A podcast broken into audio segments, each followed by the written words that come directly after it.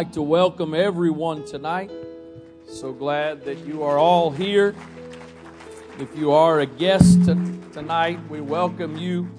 I know that we have a number of folks traveling already for the holiday weekend, so we pray God's protection upon them as they travel.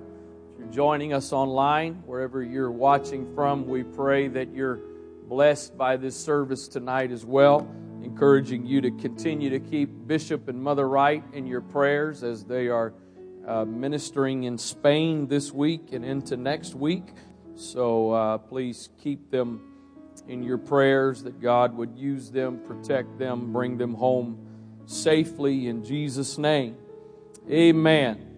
Before I spent the last couple of weeks out of town for various reasons, we were on some things with regards to discipleship and the New Testament church, and I intend for us, I believe we're going to come back to that, but there's something that's just kind of had my attention here the last probably couple of weeks, and I just feel led to share some of it tonight. I don't know if it'll continue beyond tonight or not, but it's what I feel for tonight. So I want to read a couple of verses sort of as a foundation. They're not really where necessarily exactly what this is all about, but it communicates something I think is a very important principle. In Ecclesiastes 1, verse 9, Solomon says, The thing that hath been, it is that which shall be, and that which is done is that which shall be done, and there is no new thing under the sun. Is there anything whereof it may be said, see, this is new? It hath been already of old time, which was before us. The New Living Translation says it this way: history merely repeats itself. It has all been done before. Nothing under the sun is truly new. Sometimes people say, here is something new, but actually it is old. Nothing is ever truly new. Lord, thank you for your presence here tonight. Thank you for the privilege of gathering together as believers to first and foremost lift up and exalt your name, and for the opportunity for you to continue to work and move in our lives, that we might become everything you would have us to be, Lord, to continue to grow and develop in you, that your purpose and plan in our lives might be fulfilled. I pray, God, that you would speak to our hearts tonight, that your Spirit would minister in this place tonight, Lord, in Jesus' name, amen. God bless you. You may be seated. I've mentioned this verse, I know, actually a couple of times. Actually, this past Sunday morning in Arnold, it was a part of the text that I read, but I've mentioned this verse a lot of different times that I recall throughout my years of preaching, because I from one perspective, I always think about this verse, and my human intellect says that doesn't make sense. How can it be said there is nothing new under the sun? And I think part of the reason at times that question or struggle is because you put that in the context of things. I don't think the bottom line of what Solomon was talking about necessarily was things or inventions. However, I did find this, and I think it kind of even helps with that, from the great Thomas Edison. How about that? He said, Thomas Edison, one of the world's greatest inventors, said that his inventions were only bringing out the secrets of nature and applying them for the happiness of mankind. So he was saying of his inventions, they're not new. I'm just pulling from what's already in existence. So I guess to a degree that sort of could explain as well. I mean, you look at transportation, you look at technology, and in some ways you think that's new. I guess based on Mr. Edison, somebody is just drawing from what's already there. But again, I think the biggest message, the biggest context is not about things, but it's really about you and I, especially as human beings. Because we are told in a lot of different ways, but we are especially told in Christianity that we must change and we must alter what we do and how we do it to adjust with the times because people are changing. And I think that's part of the biggest way in which what Solomon says applies is there's nothing new. I've mentioned it a couple times, even in the past several times I've preached and I've taught a book that I've been reading now for a little while. And in that book, there are things that I have heard are new challenges of the church today that 40 years ago the author is saying they were a challenge then and was referring to the same thing that had been a challenge 100 years before. So from that perspective, there's nothing new. The problem is we've got an enemy that wants to convince us there's a bunch of new, so we must alter the old. There's a saying, I don't know who's the first to say it, I've heard it said many times and I've used it myself. Our methods may change, but our message does not change. Our message is not negotiable. What the Word of God says doesn't change. We may change how we do some things, but we don't change them necessarily just to appeal to culture. I mean, years ago they had what was called brush arbor, and they had tent revivals and things like, you met outside, you met in a tent, and a lot of times that had to do to a degree with financial limitations. None of us are volunteering to go sit outside and have church tonight. Especially if it continues doing what it did when most of you were arriving. But we've got temperature. We can control I think we control it from an app now. You don't even have to go push the buttons. And so there are some things like that we may incorporate, but we don't incorporate them for the purpose of appealing to the flesh. Because there's nothing new. And the devil wants us to think there's new stuff because he wants us to abandon the old in the context of what is established in the Word of God, because he knows if we abandon the eternal principles of the Word of God, we become powerless. We don't become more effective. We become less effective. When we compromise what we believe the Word of God says, we don't become more effective. So, Solomon says there's nothing new under the sun. So that means the answers that you and I need individually, the answers we need collectively, the answers we need as Christians, as believers, as the body, can be found in the Word of God. We don't need a book that was written last year. We don't need a theory or philosophy that's been recently come up with.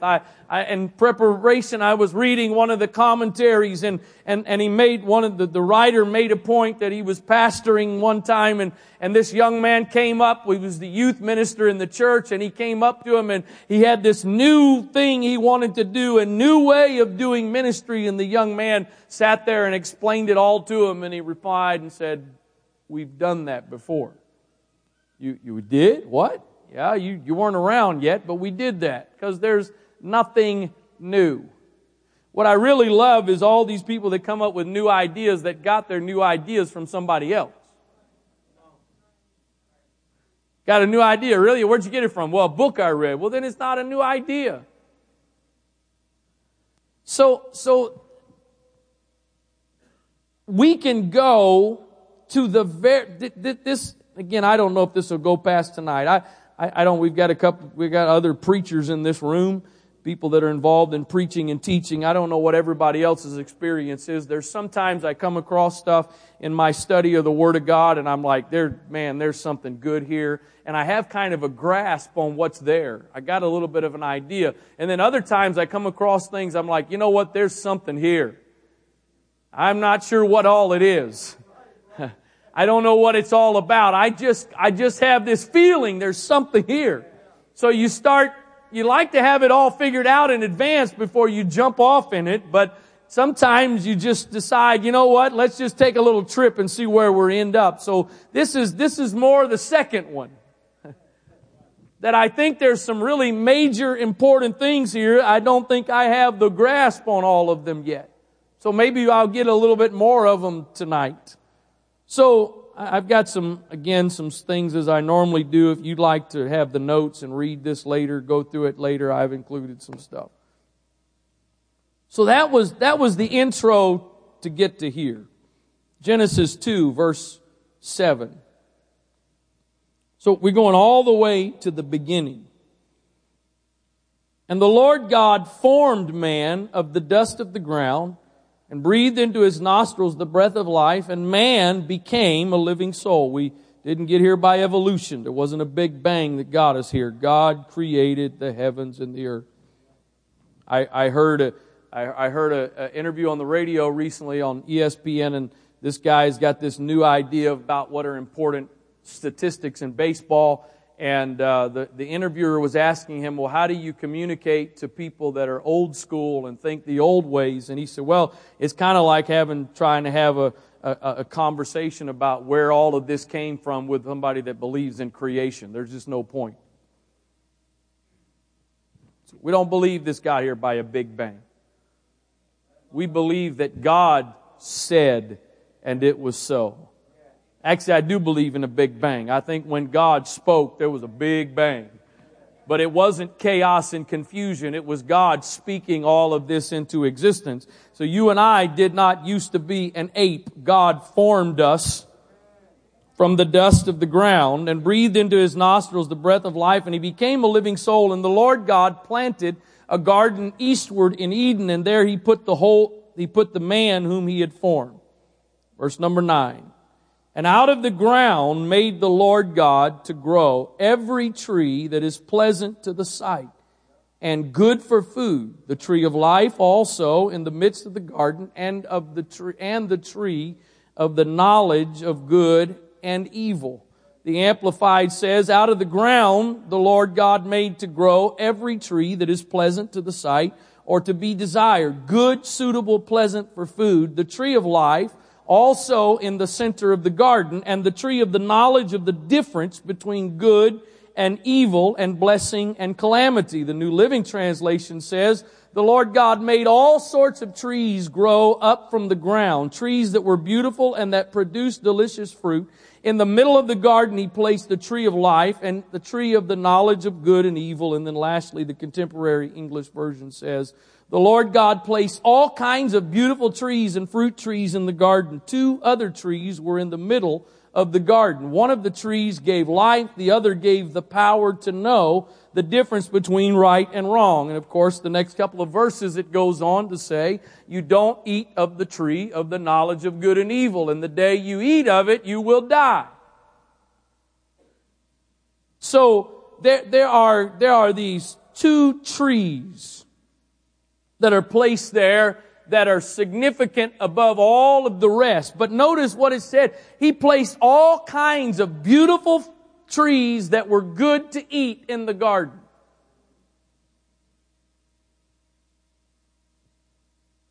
All kinds of beautiful trees and fruit trees. Back to the King James.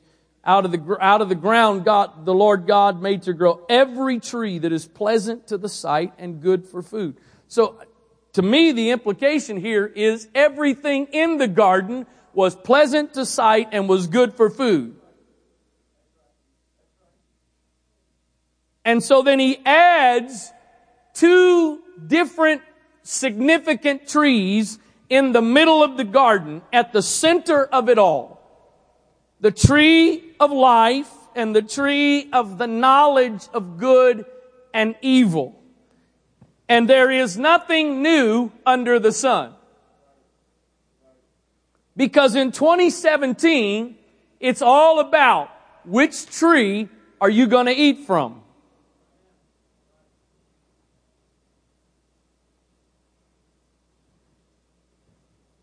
It's as simple as that. You can eat of the tree of life, but he says you can't eat of the tree of the knowledge of good and evil. One of the distinct things about mankind versus the angels is we were given the right to choose. Choice was a part of God's creation. What good is the right to choose if there's nothing to choose? What good is to give someone the power of choice and then not let there be options to choose from? So there's got to be something to choose from. If it's all just good, what good is choice? And so there is a tree of life, but there's also this tree of the knowledge of good and evil that he says, eat from everything, eat from anything in the garden, but of this tree. I want you to think about, we think about all the pressure and the temptations that we face in 2017. We think about how bad and how challenging, how difficult it is in 2017 with everything we face in the media. And you can't even go walk through the mall without seeing advertising that is offensive or should be offensive. Yeah. Yeah. Music we are bombarded from every side. And we think how difficult we have it because of all of the temptation. But we go all the way back to the beginning, and all they had was two trees. Just two trees. And then the amazing thing to me is I could see it being challenging if God would have put all those trees there and said, out of all of these trees, you cannot eat. You can only eat of one tree. But it was the opposite. You can have anything you want in the garden. You can eat from any tree you want to eat from. But of this one tree, don't eat it.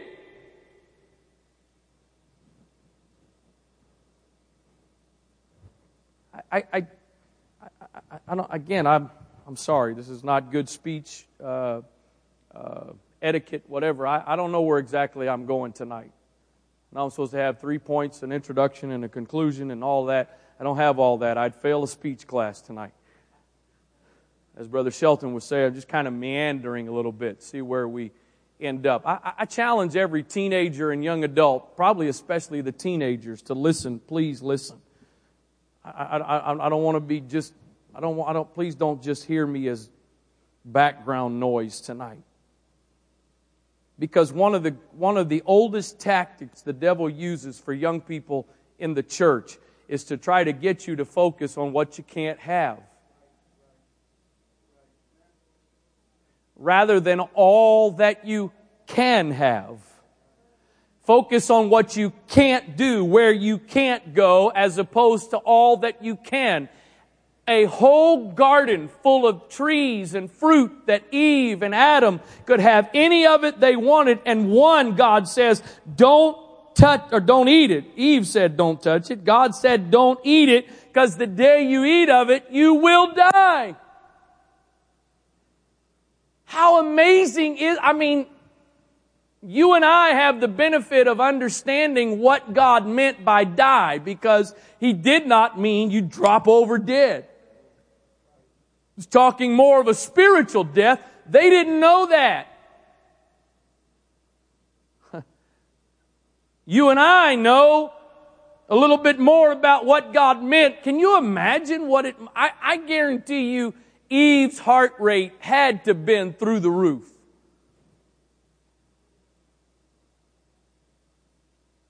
Because God said, you eat it, you die. I just sort of picture with every bite, and everybody always says it was an apple, we have no idea what it was. But I just kind of picture with every bite, or every bite she took, every time she chewed, and she realized she was still breathing, the pulse began to come back down to normal. And she dealt with the same thing we deal with in 27. She just didn't have all the stuff. And that was, You violate God's word, and what happens? From one perspective, what happens? Nothing. There was no lightning bolt from heaven. She did not start frothing and foaming at the mouth and fall over in convulsions dead. Absolutely nothing happened. From a natural standpoint. So here is this one tree. You can have all of it and everything else you want. And then here is one that God says, don't eat from it. One tree was defined by its outcome. The other tree was defined by its appeal. The tree of life is based on the outcome. The tree of the knowledge of good and evil is an appealing thing that, you know what am I missing?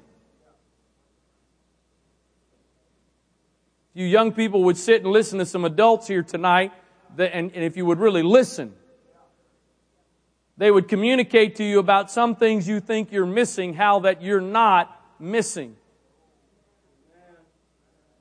Do you know if you hit your finger with a hammer, it hurts?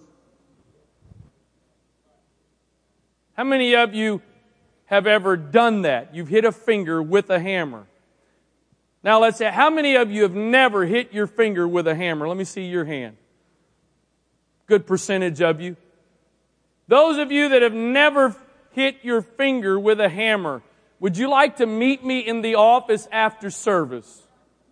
Put your hand on the table and I will show you with a hammer that it hurts. Do you need that? Do you believe it hurts? Yesterday, was hitting a piece of wood. You'd think, before you swing the hammer, make sure your fingers are all out of the way. Caught the edge of my thumb. It hurts. Those of you that have never done that, you have no need to go out and prove it. You take my word. I do not understand for the life of me when it comes to things that have much greater consequences and effects, why it is we sit and think it's not fair that I don't get to find out for myself.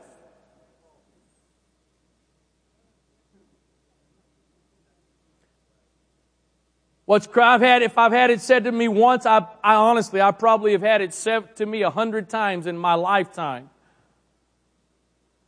by people that have gotten saved that would tell me, boy, I wish I had the same chance you had. I wish I could have been raised in church. I wish I could have been in this all my life. And then the sad thing is those that are raised in it sit and look at those that got to do their thing out there and say, it's not fair, I never got to do that. The side I understand is the ones that say, I wish I had the chance to have been raised in it. The side I don't understand is I don't have to try everything to know. Let me read to you for a little bit here. I'll make it as quickly as I can about these two trees. The tree of life. Jameson, Fawcett, and Brown says, admitting that there may be some truth in this view of the tree of life, it is obvious that material production, however wondrous its qualities, could preserve the spiritual life of the soul. This tree must have been designed for a sacramental or symbolical purpose, a sign and a seal of the life, emphatically so called, the heavenly immortality to which man was destined when the term of probation should be happily completed. In a natural sense, that of supporting the life of the body, all the trees in the Garden of Eden, which were good for food, were trees of life. But the life of the soul requires support and nourishment also, and can only be maintained by communion with Him who is the fountain of life and immortality. There is only one source of life. There is only one source of life. The tree of life, therefore, since it could not be could not, being a material substance, possess the property of imparting a spiritual influence to the soul, was only the seal or pledge of immortality, the divinely constituted emblem of Him who is the life of the world, the outward and visible sign of that inward and spiritual grace which was to be conveyed into the soul of the worthy partaker of its fruits through the almighty power of Him whom it represented. With regards to the tree of the knowledge of good and evil, Adam Clark says this: the prohibition was intended to exercise the faculty in man that it should constantly teach him this moral lesson, that there were some things fit and others unfit to be done, and that in reference to this point, the tree itself should be both a constant teacher and monitor. Part of the point I want you to get from the both of these is I don't think that there was something actually in the fruit itself. It was more about the practice of obedience. It was more about the willingness to surrender my will. There's nothing new under the sun. The only thing is new is the options. The variety of options. That's what's new. But the struggle of surrendering my will to His will is nothing new. Jonah, Eve had no peers in the garden that were putting peer pressure on her. There was no social media showing what everybody else was doing, trying to keep up with. There was no TV to watch. There was none of that. And yet, just with two trees. Just two trees. She could not handle the command, eat this, don't eat that. Kind of funny. It's just something maybe some of you have studied this. You know more about this. I'd love to hear. I'm sure there's probably from a natural standpoint some explanation to this. But you know what? You put a toddler in a room and leave them alone. Chances are they're probably for the most part they're not going to mess with most stuff they shouldn't mess with. The moment you start to say, do not touch this, the focus is no longer what I can have. It's all about what I can't have. And the struggle goes all the way back to the garden.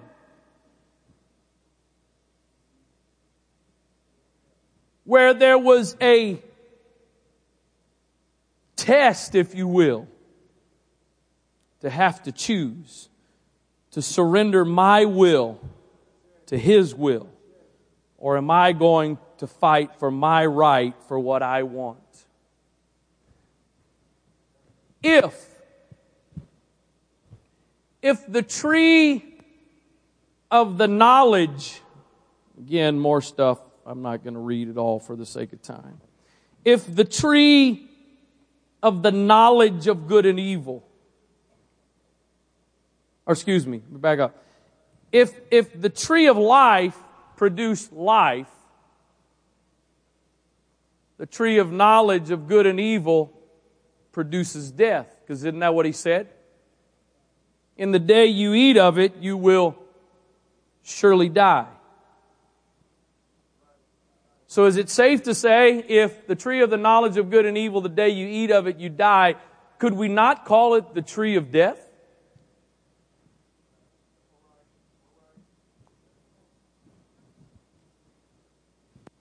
Something, give me something. Could we not call it the tree of life and the tree of death? Because that's what it is. If you eat this one, it's the tree of life and you live, and He says, don't eat this one because the day you eat of it, you will die, then this is the tree of life and that's the tree of death. And yet it's called the tree of the knowledge of good and evil, which is again an age-old issue. In 2017, we have a word for it. It's called marketing.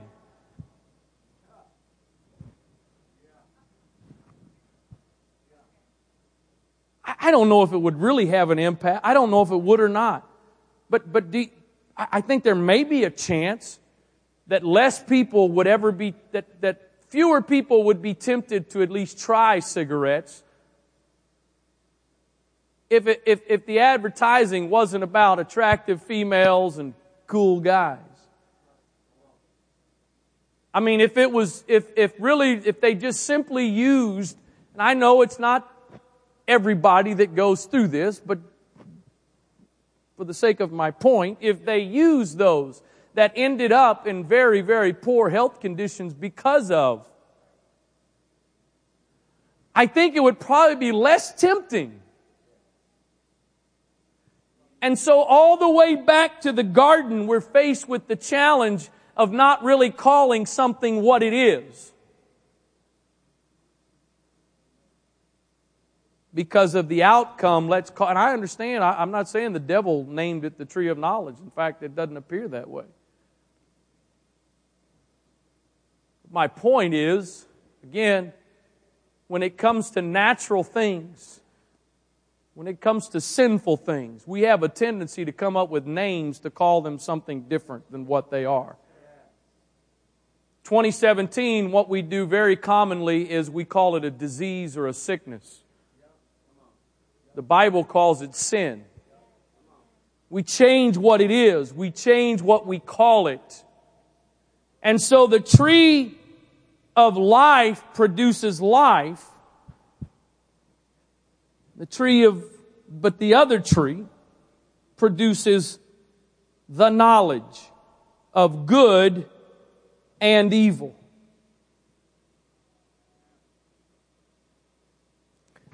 The problem is this. I would get to it. I don't know if I'll get to it or not. We'll see.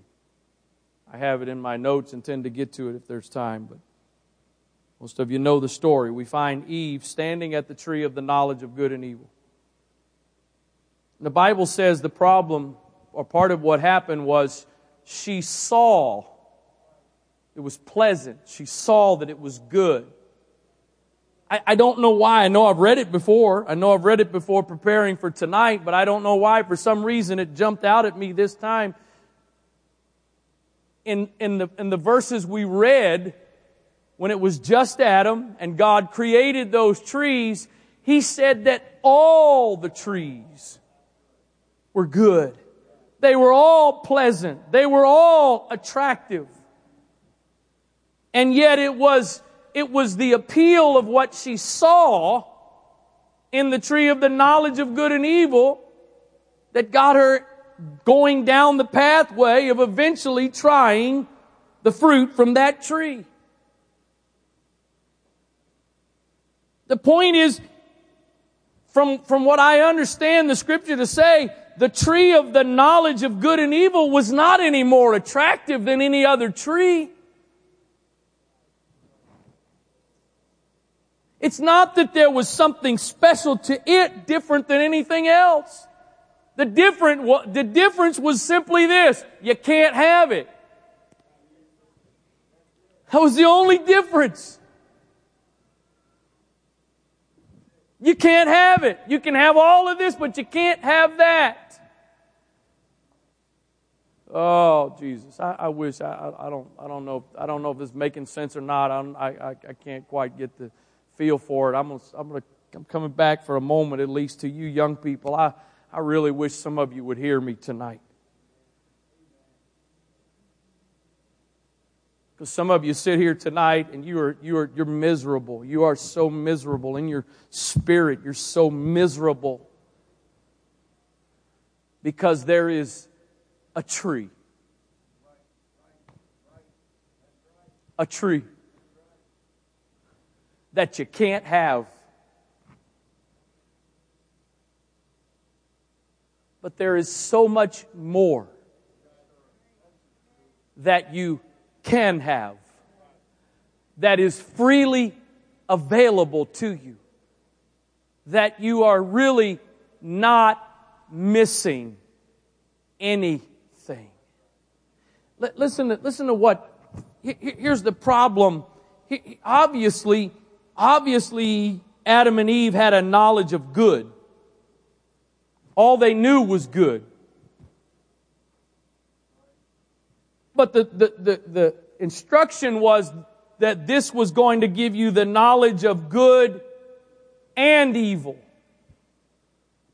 I don't think evil there is all about evil in the sense that we call evil today. I think evil here is also in the context of what is not good for you. But here's the problem. There are things that are not good for you. There are things that are sin that are very pleasurable. I got a couple of amens. I'd take a couple more.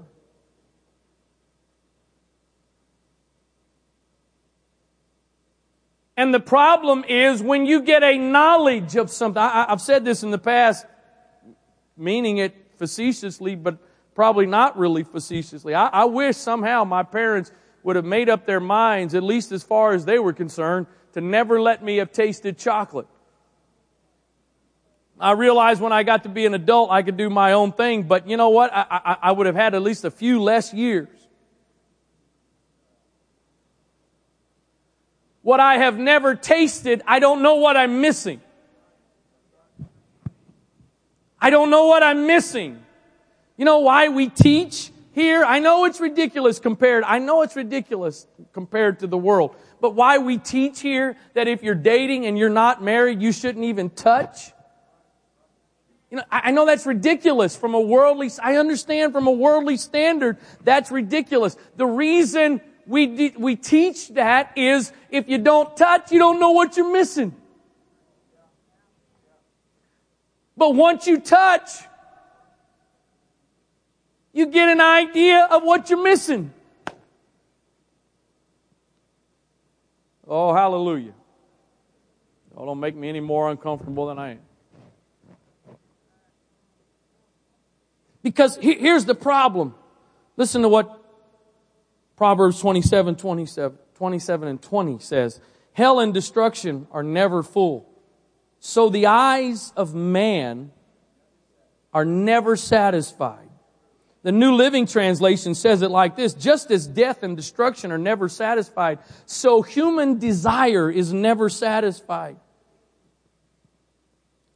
And yes, there is. I've used it a couple times lately, but yes, there is. It's the easy to read version. Just as the place of death and destruction is never full, people always want more and more. There's nobody, I know we got a variety of ages here tonight, and I try to use discretion in those situations, so I will try to do that as best I can.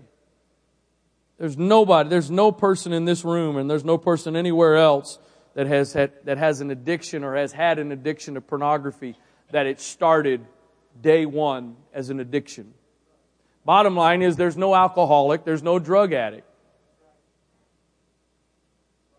You do not start off addicted.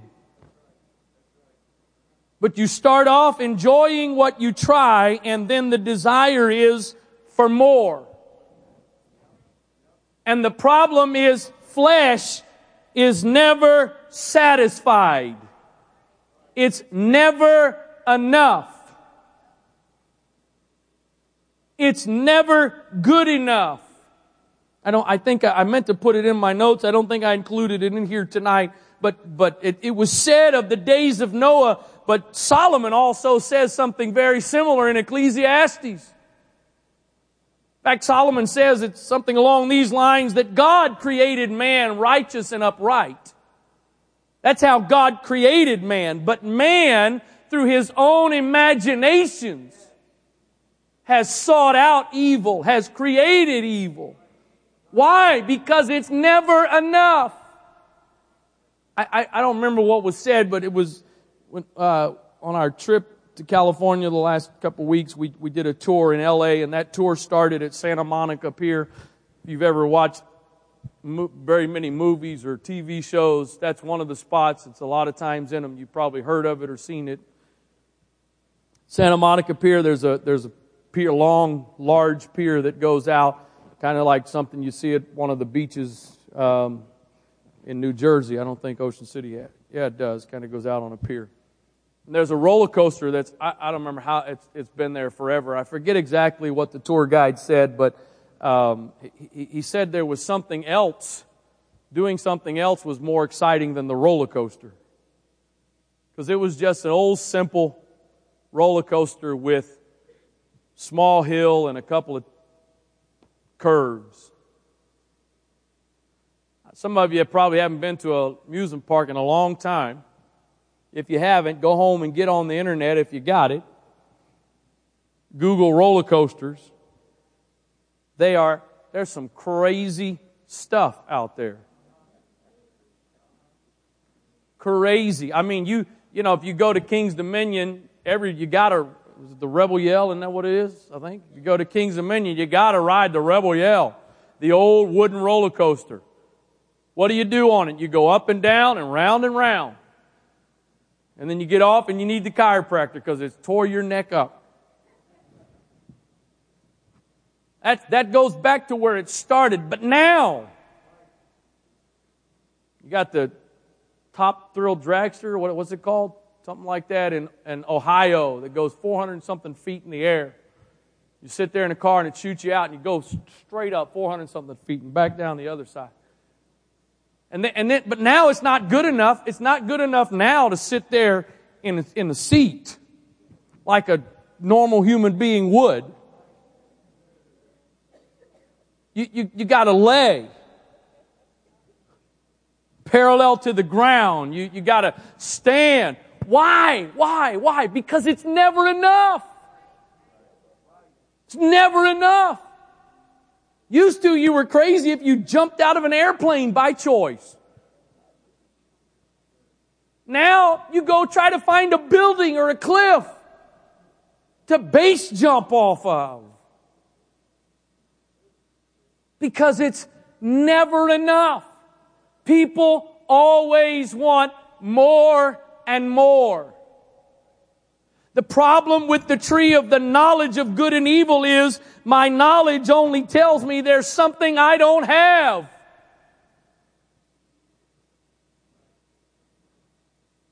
And what I have from a natural perspective is never enough.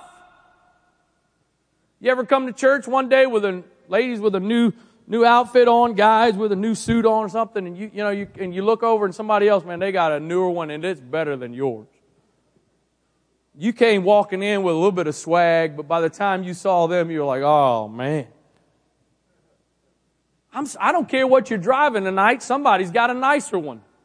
I don't care where you live. Somebody lives in a nicer one. I don't care what you wear. Somebody's got better. I don't care how smart you are. Somebody's smarter than you. Because all my knowledge does is tell me about what I'm missing.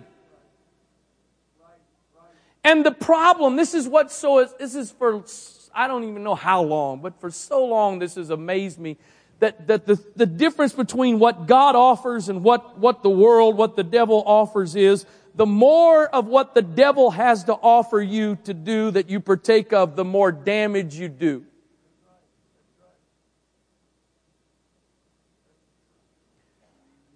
The more of what you participate and partake of with what God has to offer, the better you become. The more of God I experience, the more of God I encounter, the more of God I get in my life, the better husband, not a worse husband. Better father, better friend, better employee, better employer.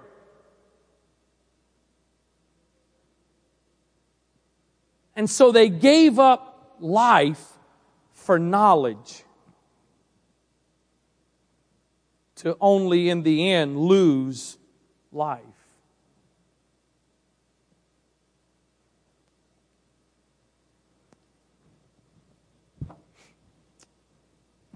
Referred to these already, I guess I will get to them. Genesis 3 verse 4, the serpent said unto the woman, you shall not surely die. For God doth know that in the day you eat thereof, then your eyes will be open, and you shall be as gods, knowing good, but now knowing evil. And when the woman saw that the tree was good for food, and that it was pleasant to the eyes, and a tree to be desired to make one wise, she took of the fruit thereof and did eat, and gave also unto her husband with her, and he did eat. And the eyes of them both were open, and they knew that they were naked, and they sewed fig leaves together and made themselves aprons. And they heard the voice of the Lord God walking in the garden in the cool of the day. And Adam and his wife hid themselves from the presence of the Lord God amongst the trees of the garden. Up until this day, God showed up, the Bible says, in the cool of the evening to fellowship with them. And the implication is that up until this time, they openly, willingly met God. But now they've got knowledge of something they did not have before. And guess what their knowledge causes them to do? To hide and withdraw. And so it is in 2017. When I taste of the tree of the knowledge of good and evil, my response is the same thing. I pull back and I withdraw.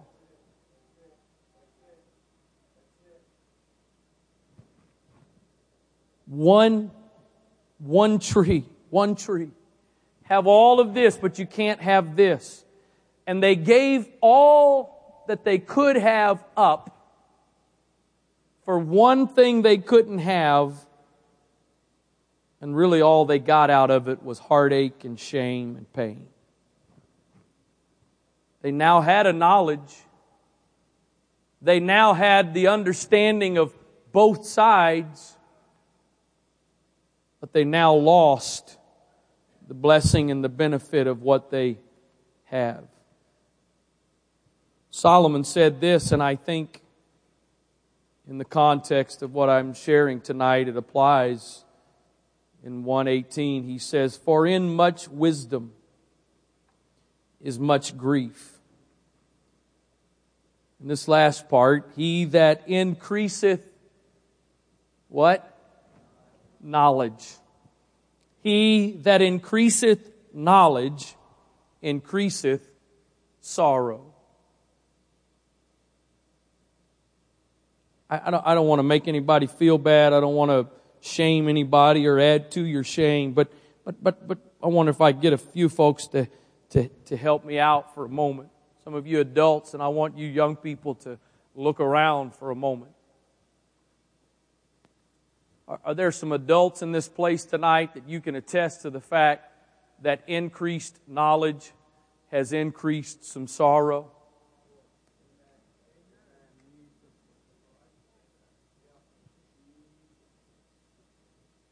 There's some things you know all too well now that you wish you didn't know. But I'm not talking about something you were forced to be exposed to. I'm talking about what you decided. I want to check out. I want to try. I want to see. I know what's being said. I know what I'm being told. But I just kind of want to see for myself. Solomon said, increased knowledge increases sorrow. Obviously, there are some things that you can increase knowledge of that does not increase sorrow. But that comes from pursuing what comes from the tree of life rather than what comes from the knowledge of good and evil. Many of you I'm sure have heard of it, maybe some of you have been there. The other fairly notable spot in Los Angeles is what's called Venice Beach. Venice Beach, if you've never been, is a very unique area. I think my wife, she said she was being serious, was honestly scared to death. It's a very unique conglomeration of humanity.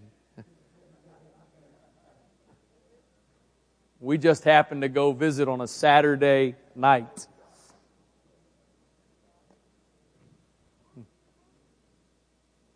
I got the sense as we parked a little way. I didn't realize how far away from the main area we were. We parked and we start walking, and the more we walked, you know what? I had the sense, Brother Mosley, there's a lot of things here I don't know anything about.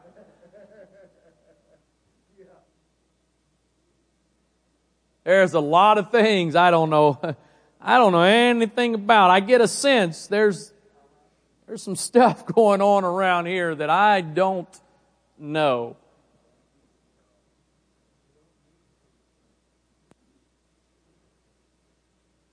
And I walked away with a thankfulness. I wasn't tormented. I didn't have trouble falling asleep that night, Brother Tim, because I was thinking about all I did not know. Because I understood, I've been blessed with the opportunity to eat from the tree of life. And my lack of knowledge of a lot of things is not because I've been abused and mistreated. It's because I've been blessed. Because there's only one place to get life from.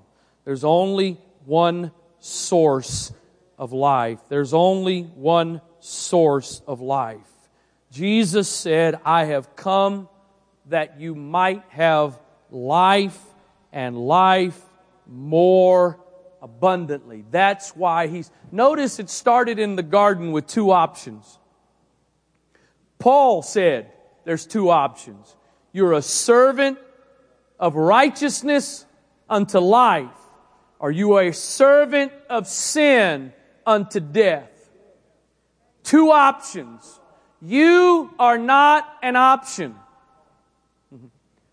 You are not an option. You don't serve yourself. Jesus said, I've come that you might have life, that you might have it more abundantly. But then he gave the second option. The thief cometh not, but to steal, to kill, and destroy. I've come and the outcome will be life. The thief has come and the outcome will be death. It doesn't matter the marketing scheme he uses. It doesn't matter how he dresses it up. It doesn't matter what he calls it. It doesn't matter how good he makes it look. The outcome will be death. Settled. It's the end of story. That's it. It's life or death. And the problem you and I have in 2017 is the same problem that Eve had in the very beginning. You go out here tonight, commit something that you know is a sin. There is a really good chance that from a natural perspective, nothing will happen.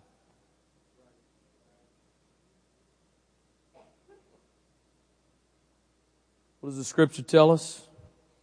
Because sentence against an evil work is not executed speedily, I think it says. The hearts of men is set in them to do evil. Because our response is, well, you know, if God really cared, then he would have... I've never smacked my kids. But there have been a few times where there was an instant action. What are you doing? Wake up. Cut it out. God doesn't... I don't know what you wish. I wish for myself. I wish that when I started to do something, he just reached down from heaven and just whack me in the back of the head. Or I've been going to therapy for my shoulder, and they put, how many of you ever had that electrical, whatever they do, and you get that pulse. You sit there, and after a few moments, you're involuntary. I wish he had something hooked up to me like that. That when I started down the wrong path, he'd just kind of zap. You sit there and they say, all right, now well, I'm going to turn it up as much as you can take, all right? Yeah, well, I'd like for him to turn it up just a little bit past what I could take. Oh. When I started to look at something I shouldn't look at. When I started to go someplace I shouldn't go. It'd make it a whole lot easier. But then what good would the power of choice be? What good would the ability and the right to choose? And so he says, I'm giving you life. You eat this, you got life. But there, I got to give you another option. You know how much different it would have been today if God would have only put one tree in the garden and not the other one? This whole thing would have been completely different if there was just the tree of life and God wouldn't have put the tree of knowledge of good and evil and just said, here, there it is, have at it. We wouldn't have been here. But there had to be a choice. I ask you, again, I still don't think I have a grasp on it. I was hoping to leave with a better one. Can I ask you in closing tonight? I know, talking to faithful, committed, dedicated people that are committed to living for God, committed Christians. That doesn't mean we aren't still faced with the challenge. What tree am I eating from? Am I eating from the tree of life? God as the source of life. God as the provider of life. God as the one I turn to for life. Or am I looking at some other things, some other areas that I feel like might be able to provide me some life? That really the only outcome of that is just more knowledge. Unfortunately, most of the time, the knowledge that comes from the tree of the knowledge of good and evil is knowledge that you wish you didn't have. It's not something you've learned that you're glad you know. It's something you learned that you wish you had never known. If you would, just for a moment, if you'd bow your head, close your eyes. We close. Jesus, I ask you to help every one of us tonight. We face the same struggles and challenges. We may face them in different packaging. It may be presented to us in a different way, but the source, the internal challenge is the same, going all the way back to the garden.